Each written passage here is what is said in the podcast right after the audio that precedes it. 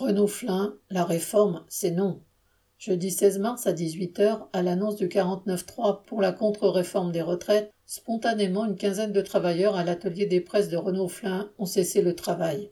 Ils avaient déjà clairement manifesté leur refus de cette réforme par des grèves lors des précédentes journées de mobilisation, par leur participation au cortège de Paris ou d'Evreux, et au cours des discussions collectives pendant les pauses ou même en dehors.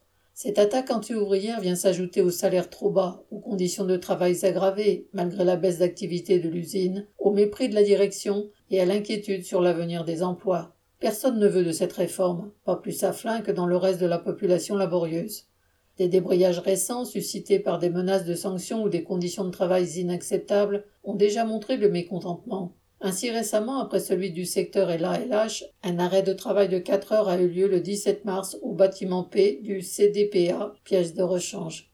Sans beaucoup d'illusions sur le résultat qu'aurait eu le vote des députés, les travailleurs des presses ont ressenti comme une provocation, une de plus, l'utilisation de l'article permettant au gouvernement de contourner ce vote. Le lendemain, ils ont été plus nombreux, et en deux rassemblements, plus de 80 d'entre eux ont débrayé pour se concerter sur la suite à donner. Ainsi, mardi 21 mars encore, une vingtaine se rassemblait pour préparer la mobilisation du jeudi 23, se rendant en groupe dans d'autres secteurs pour faire des repérages, disait-il, et y discuter avec les travailleurs, bien accueillis par des entre guillemets, on en sera.